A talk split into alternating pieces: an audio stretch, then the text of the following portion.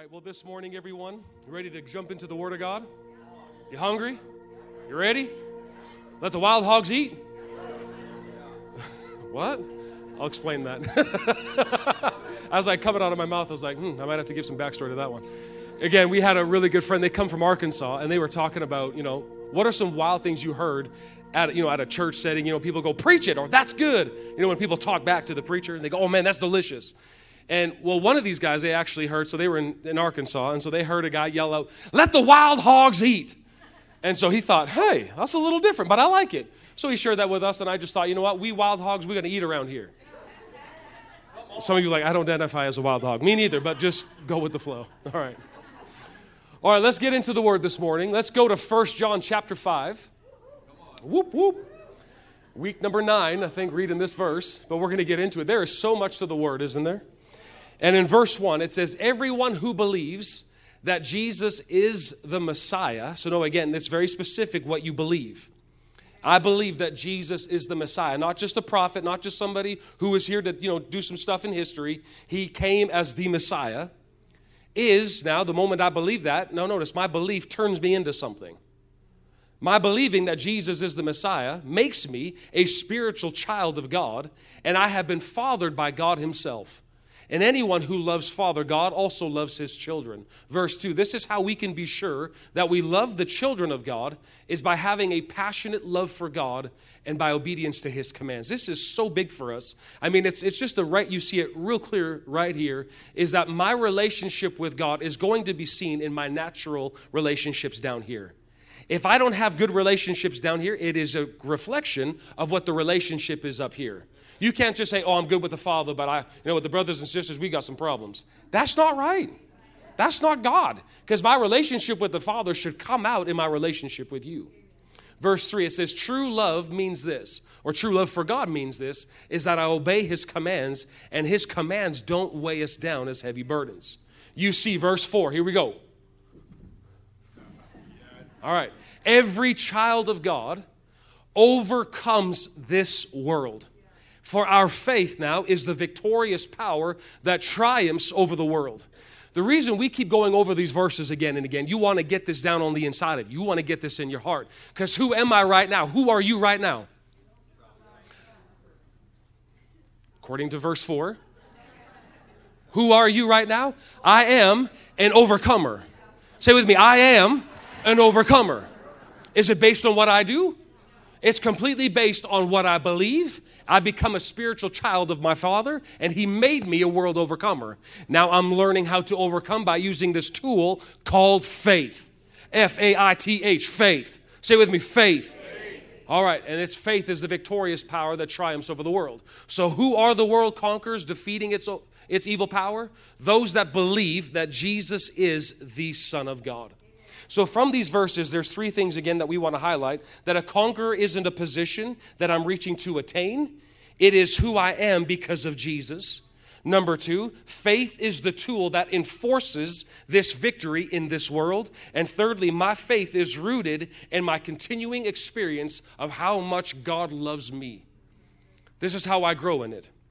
Now, first things first, victorious people, to live in this victory, we need to have a clear understanding of what dispensation or what time period we are living in. And we, st- we kind of ended on this last week. I want to pick it up right here again because it's crucial for us that we understand the time frame or the dispensation, the age that we are living in, so we can properly see victory. Now, look at this in Hebrews chapter 1. Very crucial. Verse 1, we'll start there in a sec. But did you know that frustration sometimes comes from trying to relate to God from a different dispensation. Can you see that? A lot of frustration comes from trying to operate or connect with God in the wrong dispensation, and I'm playing by the wrong rules.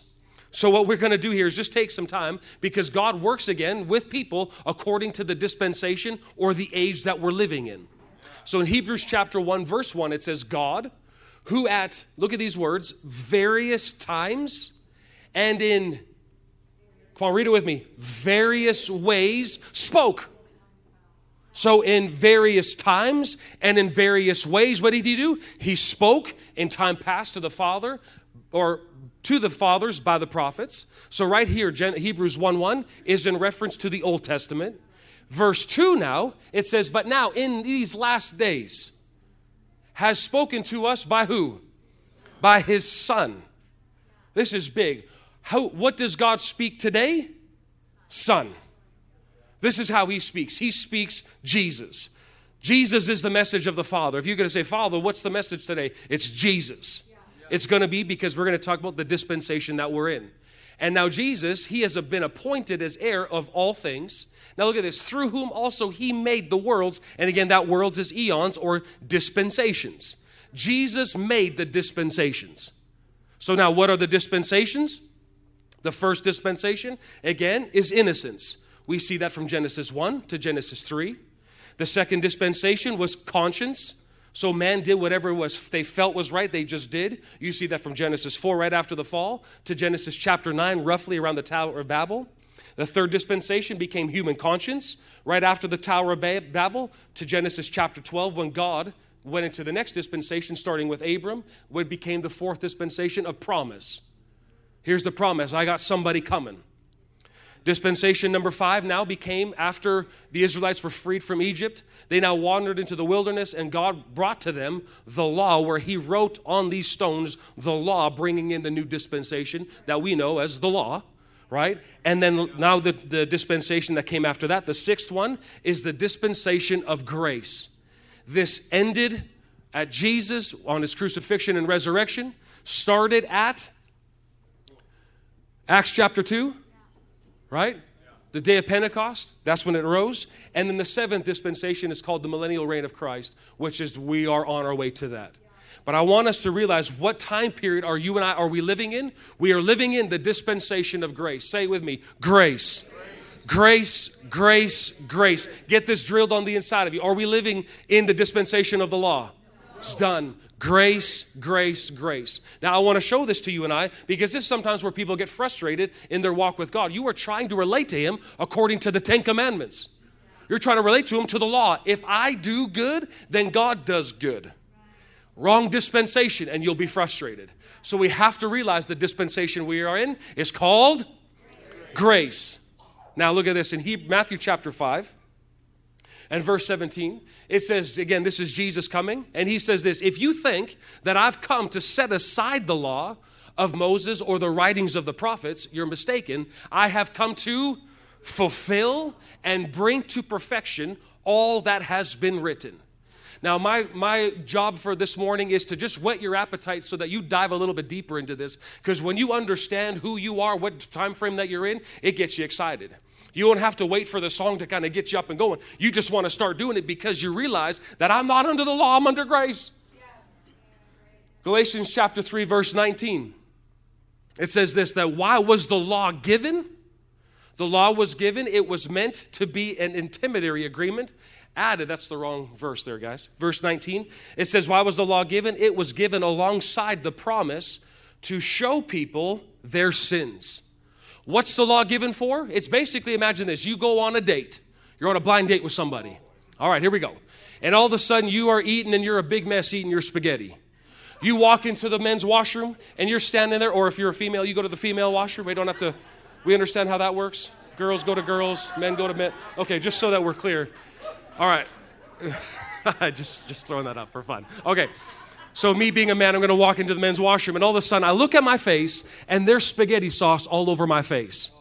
Now, what I could do is I could just freak out of the mirror. You stupid mirror, what's wrong with you? Make me look better. The mirror would go, I, I don't know what you're talking about.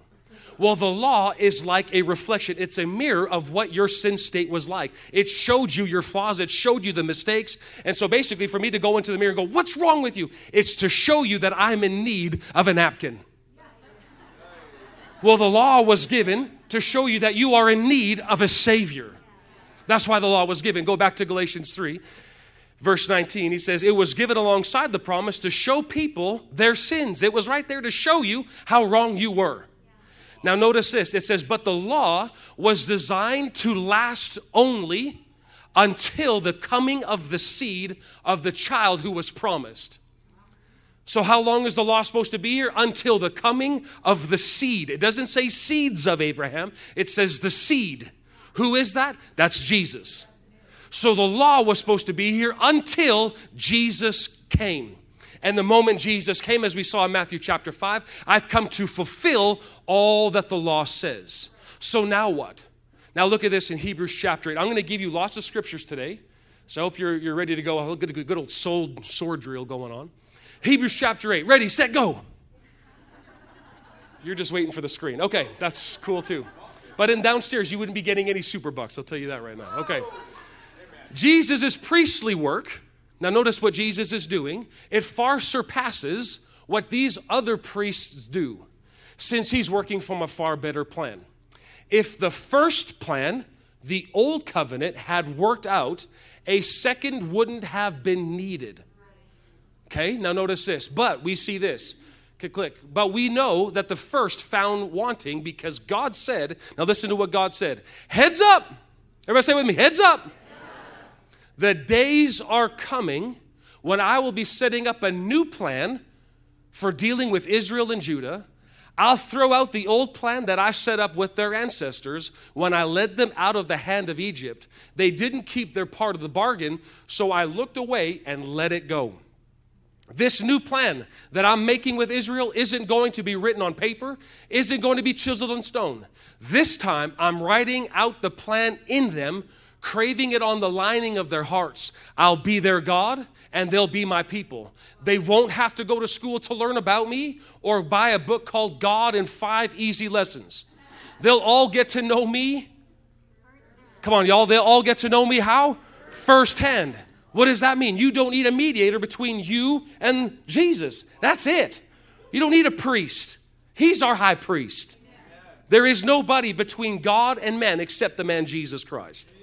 Woo! That's good news. Anybody interested in firsthand information? I mean, we've been seeing over the course of these years, we've seen a lot of secondhand information. And how's that going out for you? When you get firsthand information, only not, not only this, on the Father Himself. Wow. They'll get to know me firsthand, the little and the big. I did that opposite. Little and the big. The small and the big, the great. They'll get to know me by being kindly forgiven with the slate of their sins forever wiped clean by coming up with a new plan. Listen, what did he do with the old one? A new covenant between God and his people. God put the old plan on the shelf. There it sits collecting dust. Now, what is he doing? He is enforcing and he's relating to people according to the new dispensation. The old one is on the shelf. So if I'm going to be try relating with God according to that covenant that's on the shelf over there, I'll be extremely frustrated. Frustrated. I've been, God, don't you see what I'm doing? Don't you see my good deeds? Don't you see what I'm like? You are trying to operate and work with God according to what you've done, according to the law. Really, is God. Do you notice what I do? That's on the shelf. He's not paying any attention to that. What is he focusing on? He's focusing on the finished works of his son Jesus. That's what his eyes on. So, a lot of times, what we see in this new covenant, why you're frustrated, is because you're looking at you too much. You're focusing way too much on what you do or what you didn't do. Instead, we've got to get our eyes off of ourselves and we start getting it onto him. That's where our eyes need to be. So, on the shelf, leave it there. It's there to collect dust. Okay? Now, I cannot relate to God according to the law because, again, it does not work. And as I said, it won't work because God's not looking at you. He's looking through the eyes of his son Jesus through the dispensation called grace. Look at Galatians chapter 2 verse 21. It says, "So what I what do I got to do now? I don't want to put God's grace as something peripheral or minor. What does peripheral mean? Side or secondary, side vision. Y'all, you see this? This is what the Apostle Paul is saying. I don't want to view God's grace as something what? Minor. It is a huge deal because what is, what is the dispensation we're in? Grace, grace, grace, grace, grace. For if keeping the law could release God's righteousness, his right standing to me, the anointed one would have died for nothing. Now, look at this. The message Bible says it like this If a living relationship with God could come by rule keeping, then Christ died unnecessarily. There's no point to it. Now, continuing to live by the law, or continuing to live by my works, or continually to be focused on my performance, do you know what you actually do? You cut yourself off from the grace of God. Look at this in Galatians chapter 5, verse 4. It says this if you want to be made holy, by fulfilling the obligations of the law. So when you hear the law, don't just think, Kate, the book. Think my works, my efforts. If I want to be made holy by what I do, God, did you notice I went to church today? Hey, please star me. Give me something like, God, notice me, notice me. It's not going to work. If you want to be made holy by fulfilling the obligations of the law, you have cut off more than your flesh. You have cut yourselves off from the anointed one, and you have fallen away from the revelation of grace. It is so crucial that we understand the dispensation that we are in. Are we in the time of your works and your efforts?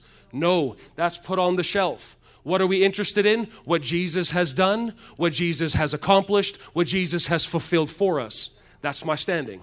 I'm just laying a little foundation this morning. We okay? Okay. The Living Bible says it like this Christ is useless to you if you are counting on clearing your debt to God by keeping these laws. You are actually lost from His grace. So I don't know about you, but I'm going to continue to keep, rather than the grace of God peripheral in my sight, it's the focus, it's the message. This is what Jesus is doing today. It's grace. Now, notice this Paul, the Apostle Paul, again in Galatians. I would encourage you really go through the book of Galatians and find this out because you actually find this is a, a, collective group of churches here, and they have heard, they've seen, you know, Paul preach the gospel to them, and Paul actually said, I preached it to you so that you actually were there when you saw the crucified Messiah on the cross. I taught it and preached it in such a way that you actually saw it. And now what happened? somebody came in, and you'll see this, Galatians chapter 1, verse 6. Now notice, notice Paul's words. He's not just, I'm shocked. He is literally going wild. He's going, I'm shocked. Yo, what's wrong with you? If he's speaking in all language, what, what, what, you stupid? What are you doing? I am shocked over how quickly you have strayed away from the one who called you in the grace of Christ. I'm frankly astounded that you now embrace a distorted gospel. What's a distorted gospel? You're going to see it. He said, This is a fake gospel that is simply not true. There is only one gospel and the gospel of the Messiah, yet you allowed those who mingle, what are they doing? They're trying to mingle the law with grace to confuse you with lies. What's the mingling of the law and the mingling of grace? It's saying this it's my efforts, my goodness, and the blood of Jesus equals my victory. Completely wrong.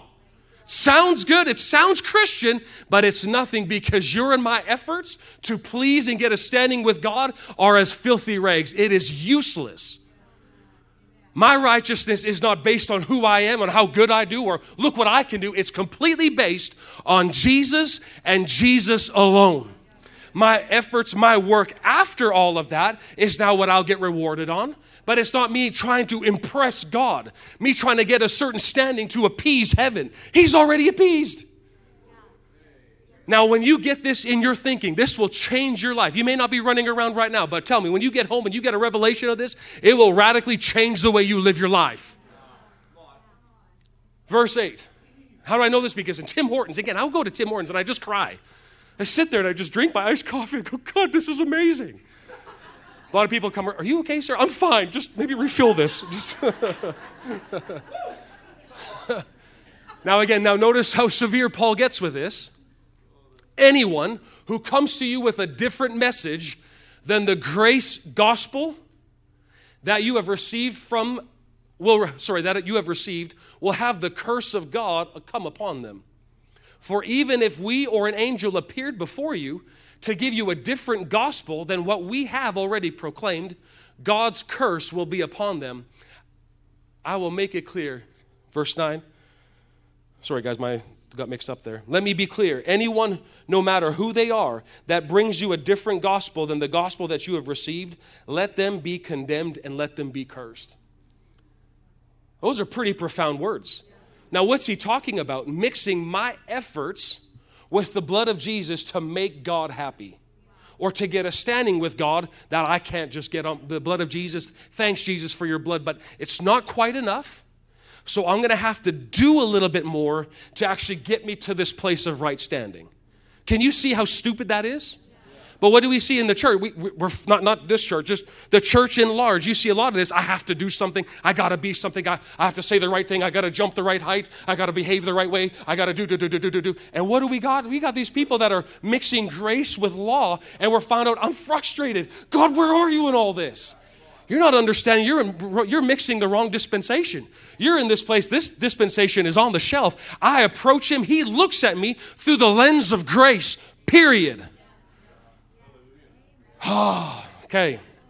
Now, the focus of this dispensation or the main message in this dispensation is God loves and he demonstrates his love to you. The message in this dispensation is not how much I love God. he loved me. Why? Because, or sorry, I love him. Why? Because he loved me first. Everything starts with him in this dispensation. You and I are simply the responders to what grace has already done. See, you and I are, you're trying to earn your healing. You're trying to earn your blessing. You know what you're doing? You're mixing the law and grace. I have to act, I have to do. Listen, of course, faith without works is dead. Don't get me wrong. There is an action, but it's not based on, I need God to heal me. He's already done it. Now we're going to get into that in a sec because the dispensation we're in, the main message is God loves you. Say it with me God loves you. Again, now make it personal. This is the message that heaven is preaching today that he needs the earth to understand. God loves me. Ready to say it? God loves me. One more time, say it. God loves me. But I, no, no, no, no, no. God loves me, period. But I did, it doesn't matter. Stop here. God loves me. And when I stop at this place right here, forget the buts afterwards, God loves me, period, it will revolutionize the way that I live my life. So much of the time, we try this behavior modification. We try so much, I have to do, I gotta be, I gotta stop it. Start in this place. He loves me, He loves me, He loves me. And when it dawns on you, I'm gonna start treating my wife a little differently. I got to be a better husband. I got to be a better husband. No, no, no. When you get a revelation of how much you are loved by God, you don't mind serving and giving your life. I don't want to do that. I'm too high for that. Really? Then you don't know the love of Christ. Everything comes back to this. It's, Paul actually said in 2 Corinthians chapter 5, it's the love of Christ that constrains me. What does that mean? It's God loves me, therefore I can't help but just pour out my life as a sacrifice. Think about it. How could somebody actually who's getting stoned to death all of a sudden, as he's getting stoned, jump up and run back in to preach to the exact people that try to kill him? How do you how do you do that? It makes zero sense. That's the love of God. It makes no sense. And we're going to get into this right here. Look at the message, or again, the essence of this dispensation we're in. Romans chapter 5, verse 6. Now, I want you to see there's a few sentences in here that I really want to spark your eyes on to see it. But it says, when the time was right. So again, whenever you see those word time, he's talking dispensations. When the dispensation, when the timing was right for one to end and the next to, to begin, the anointed one, he came and died to do what? To demonstrate, come on, his anger, his love for who? The church. Oh, sorry, for who? For, for who? Sinners. sinners. Come on, say the yes word. Sinners. Who was a sinner? And the rest of you just born holy. Okay, what that's man, that's amazing. To demonstrate his love for sinners, and now notice what the sinner state was entirely helpless, entirely weak, and powerless to save themselves. Basically useless. Verse 7 Now, who of us, talking about you and I, would dare to die for the sake of a wicked person? Now, you, you, we all have different degrees of what wicked would be. But if you could just think of the most wicked person on this entire globe, put that on there. Would you die for that person? No, not a chance. He can die. I'm just being honest in your brain. That's what you're saying. That's not me, that's you. just kidding. Okay. Would you die for that wicked person? No, man, not a chance. Kill that sucker. I don't care. We could all understand if someone was willing to die for a truly noble person, right? Okay, there'd be, mm, I'd consider it, but probably not. Okay? Just being honest this morning, okay? Now, verse 8. But Christ proved God's what? His passionate love for us by dying in our place while we were still lost and ungodly. Now, I want you to see some of these things. And there is still much more to say of his unfailing love. Now, just jumping ahead, Ephesians chapter 3, the heart and prayer, what does God want you to experience? His love. That's what this dispensation is all about. And listen, after this dispensation's done, thank God it's not like we got this mean God waiting for us later on. It says in Ephesians chapter 2 verse 7, in the ages to come he is going to show you and I the riches of his grace towards us in Christ Jesus. What are you going to be doing in 2 million years from now? He's going to be revealing to you and I how much he loves you. What about 10 million years from now? Do you think we'll be kind of bored up there? No, guess what? He's going to open up another curtain and go, wow. And then 30 million years from now. Listen, have you guys ever thought you're going to be around here for another 75 billion years? What are you going to be doing there? Oh, gee. That's getting kind of boring. No, what's he going to do? He's going to reveal another thing, and you go, oh man, this is amazing. It's the exceeding riches of his grace. That's what he's going to be doing. But it doesn't start in heaven, it starts now. That's what eternal life is. Eternal life is not you live forever, eternal life is quality of life. Okay, now go back to verse 9 there for a sec. There's still much more to say of his unfailing love for us. Click. Now look at this. Through the blood of Jesus.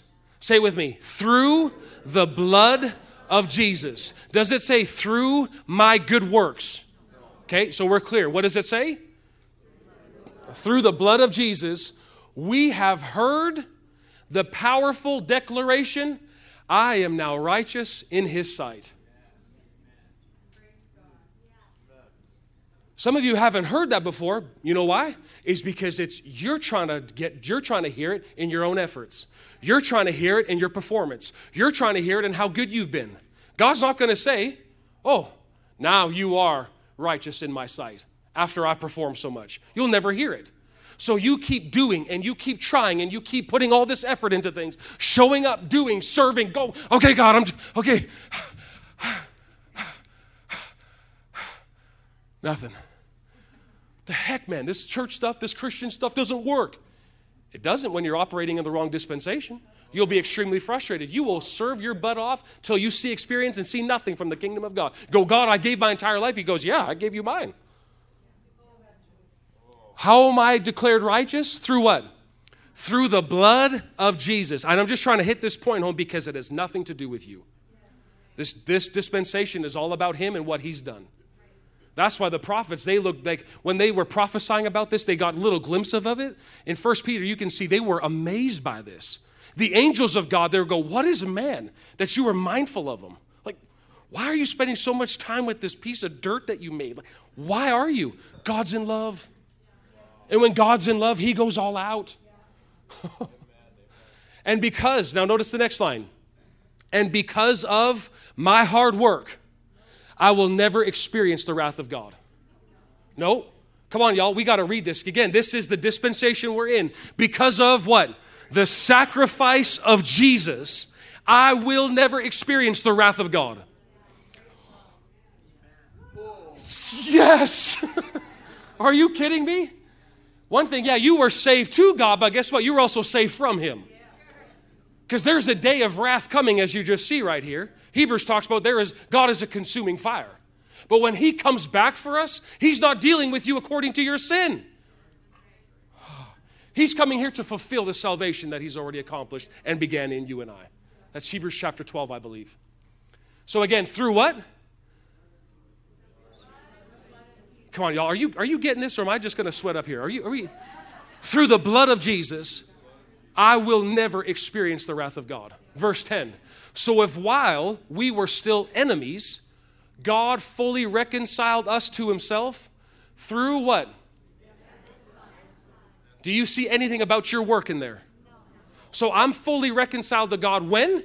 Now, because of what? The death of his son.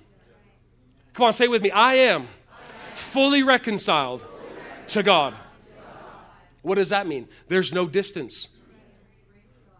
Oh, well, you don't know my life. No, no, no, no, no, no. Don't, don't, don't stop it. Doesn't matter. Jesus made you completely acceptable and he reconciled you to God through his sacrifice. Then something greater than friendship is ours. Look at this, verse 11.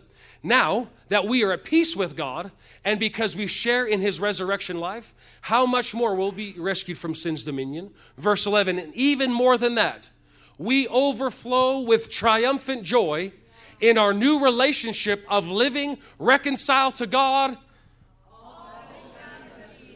All because of my works. I did it, I made it all, I finally got it. Will be nobody that will ever say that. It's impossible. But all because of Jesus Christ, I have. And now listen, I can enjoy my relationship with Him. Why are you not enjoying your relationship? Because you're hanging out with a dispensation that's on the shelf. God's not there. So you guys are just hanging around the shelf. I'm just waiting for God to come. I'm just waiting for God to come. He's not going to show up. And we keep hanging around the shelf thinking, well, God's going to surely notice my Bible reading. Sub Lord? Just reading my word, you know, just do my thing and you're doing it in a way to appease him, get him to notice you, he already notices you. But it's not based on you, it's based on what he's done. So we have got to get this terminology or this phrase in our vocabulary all because of Jesus, I am healed. Come on, say with me. All because of Jesus, I am free. All because of Jesus, I'm healed. All because of Jesus, I receive the Spirit of God. It's all because of Him. You don't have to earn a thing. You don't have to prove anything to anybody in this room. You have to prove anything to God. You, all you have to do is simply go, I believe it. Thank you, Lord. Now help me to walk in this dispensation of grace. We have to learn how to operate in this dispensation. See, the church world is so great at talking about the Ten Commandments, but listen, they're fulfilled. Now, you know, the commandment we live in under is the love of the, the love, which fulfills all the commands. But you know, you're spending so much time, I gotta do, I gotta do, okay, I better not do this, I better, because if I do, God's gonna get. Where does that come from? It's religion. And Galatians says that's trash. It's done. He's dealt with it. Because if he hasn't dealt with it, guess what? You will have to. And that's not gonna feel good. Now, there's a phrase that I want you to see. This the Lord really grabbed my attention on this in Romans 6:14. I want you to turn there. Please, if you have a Bible, turn there, flip there. Let these words come off the page to you. Because as I was spending some time just meditating on this dispensation that we're living in, this phrase, this verse, like the Lord led me to this verse, and just this phrase popped out at me, and I want to show it to you today. So in verse 14, it says, Sin is no longer your master. Say with me, sin is no longer my master. Well, yeah, but I still struggle. Stop. You're in this dispensation of grace. So we got to learn not just I have to fix myself before. No, learn who you are. That'll fix the crap. For you no longer live under the requirements of the law. Say it with me. I no longer live under the requirements of the law. What does that mean? I no longer live under my performance. I have to do in order for God to notice. I don't live under that anymore. What do I live under? Now, I want you just to get this good picture of I'm living under something. Like, here's this speaker. What am I under? I'm under this speaker. Now, the law is me performing. If I lived under the law, I have to perform to please God. Now he says, You now live under the freedom of God's grace. This phrase popped up I live under God's grace. I'm under. So, what does God's grace do? It comes down on me, it lavishes on me regularly. If I'm under the law, I have to perform to please up. From here, He's pleased, and His, his, his well pleased attitude comes down all over me. I'm under grace. Say with me, I'm under grace. This is how I have to live. Because we've gotten so good. Okay, I know how to play church, I know how to do churchy things. I can jump up and down. People go, ooh, that's really good church stuff. But that's not going to help you in your everyday life. We've gotten so weird church wise, and we forgot this is going to change your life every day. I live under grace.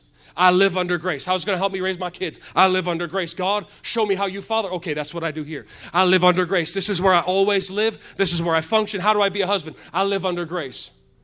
How do I provide for financially? I live under grace. How do I receive this? I live under grace. I live under grace. I live under grace. This has to be our mentality. When I live there, life looks totally different. So, this is where I live under grace. Now, under grace Every victory I would ever need in this life has already been purchased. Romans chapter 8, verse 37. I love this. Are you okay? Good. It says, even in the midst of all these things, again, the Apostle Paul is talking about the problems, the trials, the persecutions, the things that this world will throw at you regularly. He says, even in the midst of all of this stuff, come on, y'all, some of you got some stuff that you're going through. There's stuff in the midst of all of this, I triumph over them all. How can you say these statements? How can you just say that? I live under grace. So I triumph over everything that comes my way. Can you see it? If I'm outside of grace, now you're arrogant. Here, now I'm humble. I'm speaking truth that God says. Can you see this? Okay. I triumph over them all because God has made us to be more than conquerors. Where did He do that? Under grace. Okay? And His demonstrated love is my victor or glorious victory over everything. Pause for five minutes of shouting. That's what I had in my notes.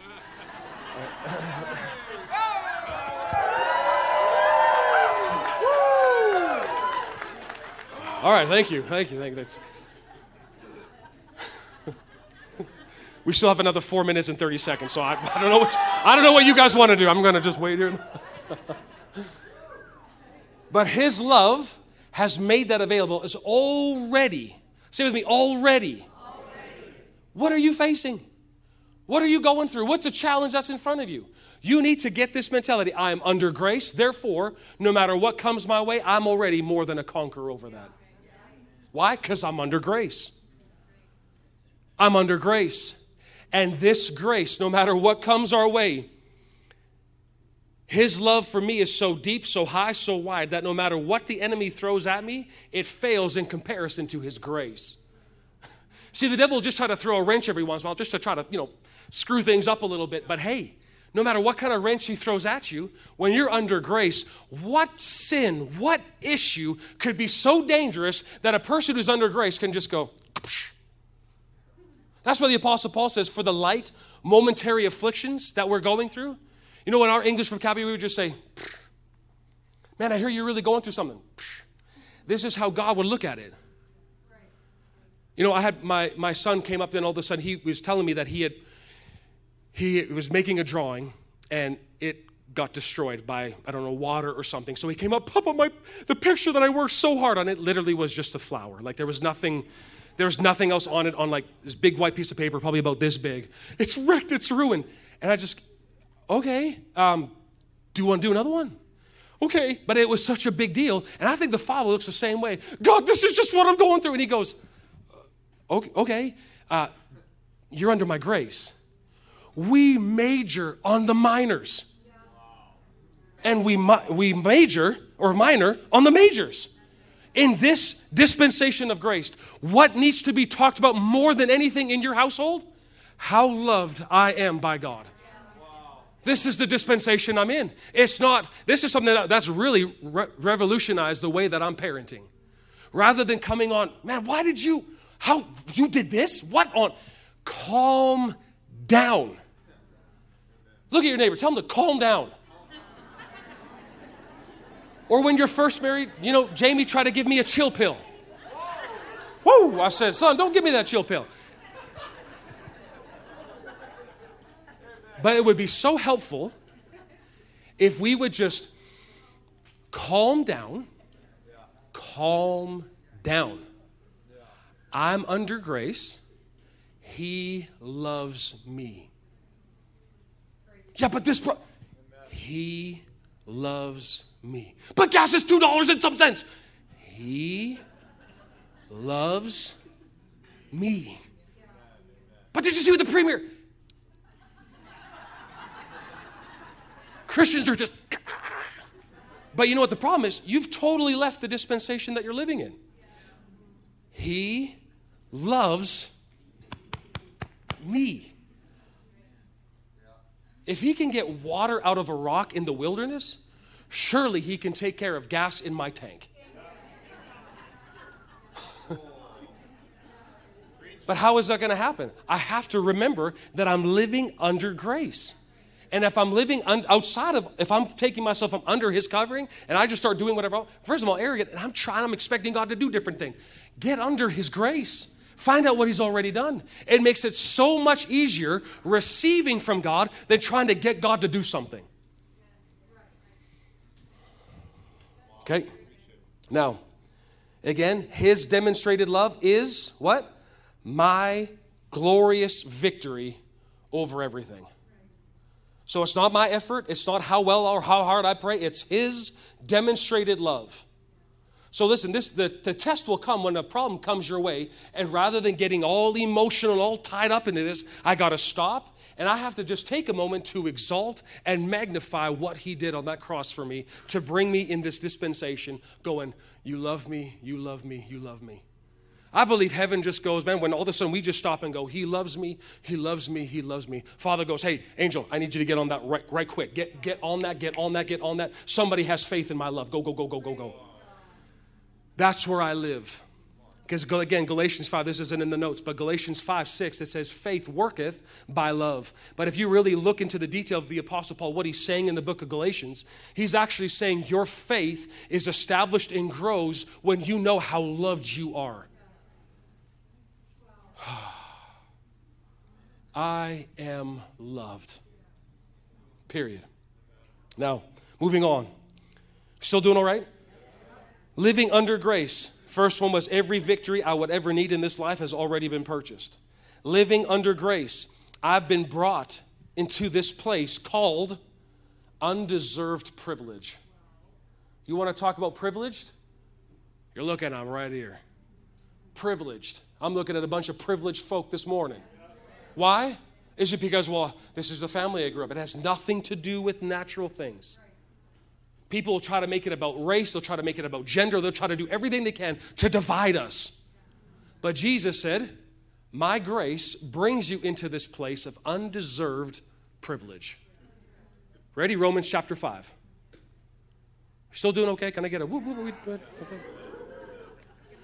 All right says, Therefore, since we have been made right in God's sight by my effort, no, by what?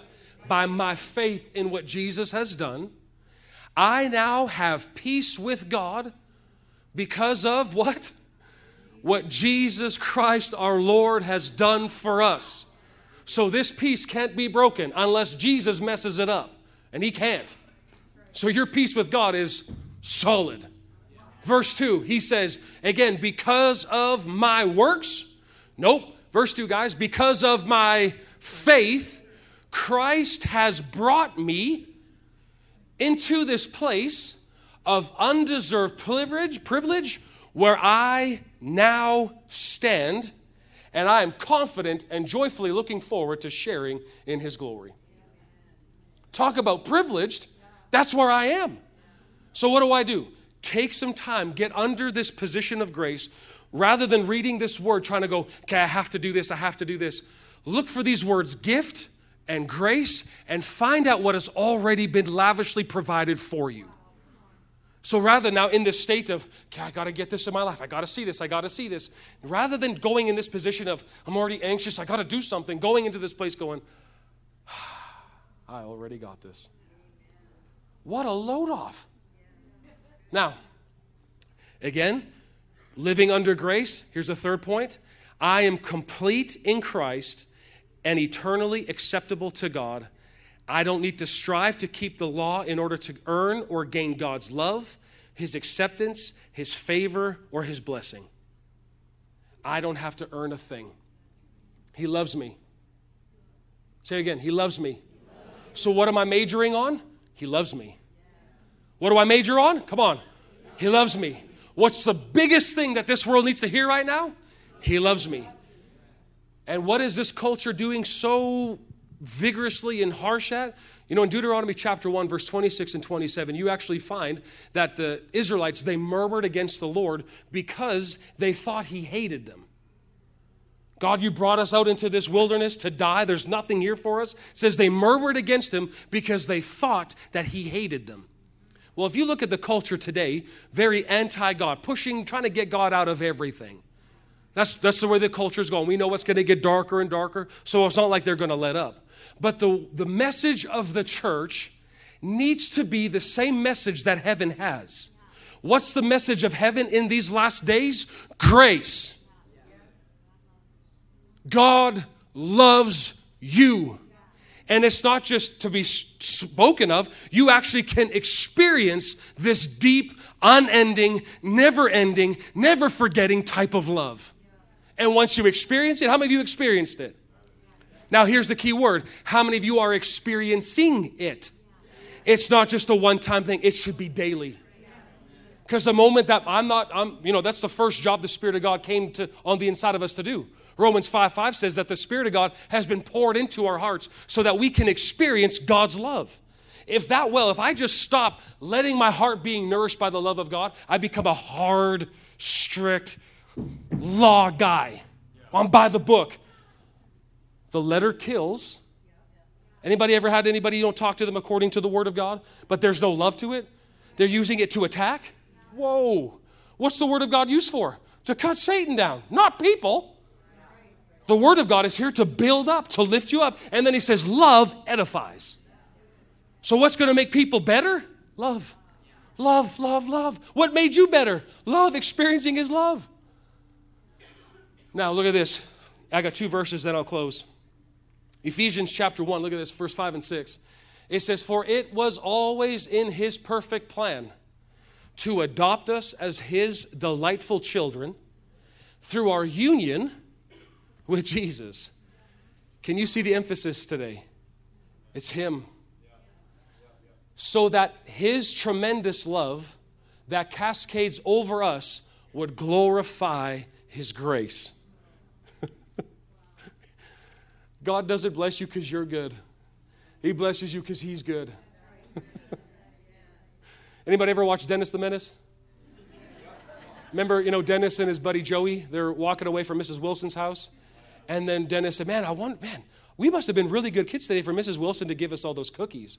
And Joey looked over at Dennis and said, Dennis, Mrs. Wilson didn't give us cookies because we're good. She gave us cookies because she's good. The emphasis is on the character of God, not on my faults. His character, again, let me just pause here for a moment. Romans 2 4 says, Don't you realize that it's his kindness of God that leads people to change or leads people to repentance. That's what it is. So when all of a sudden you experience this grace of God and you're going, man, I'm a jerk and I experience this grace, what does it do? It changes you. You know, the Passion Bible actually says, don't you realize that His kindness is there to melt your heart? What can melt the most harshest stone heart that may be out there? The love of God. I'll just, can I just share a quick story with you? I heard there was a gentleman that was sharing about they do some uh, work in the inner city of Chicago. And he was, they, they were going out doing, they'd taken some time to do some evangelism. They go, so two by two. And two ladies went into this, you know, really dangerous part of Chicago. And there was just a man that was kind of walking over there. So they kind of ran over to him, just wanted to, you know, talk and really just share the gospel with him. And then this guy that's standing there, you know, you know, big guy, just all, you know, tattooed up and looking all like this, and said, Do you know who I am?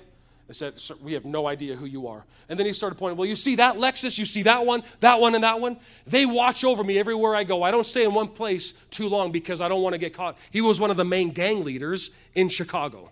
And so he'd be going around all different places, and these Lexes, and there's you know bodyguards or guys in there that keep a close eye on him, make sure he's okay.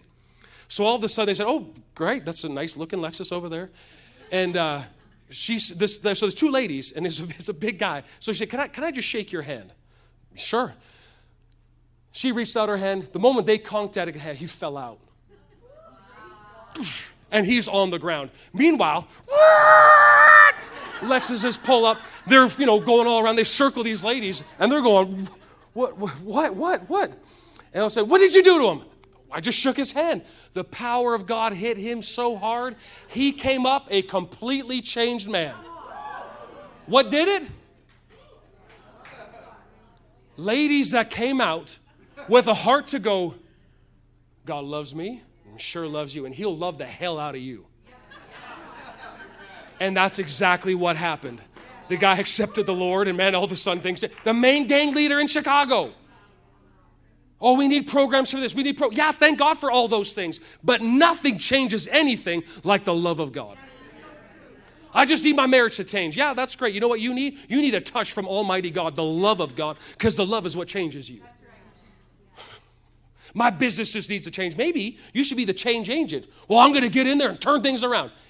With the love of God is how you actually do it. okay, go back to Ephesians chapter 1, verse 6 here now. It says, For the same love that He, the Father, has for His beloved one, Jesus, He has for me.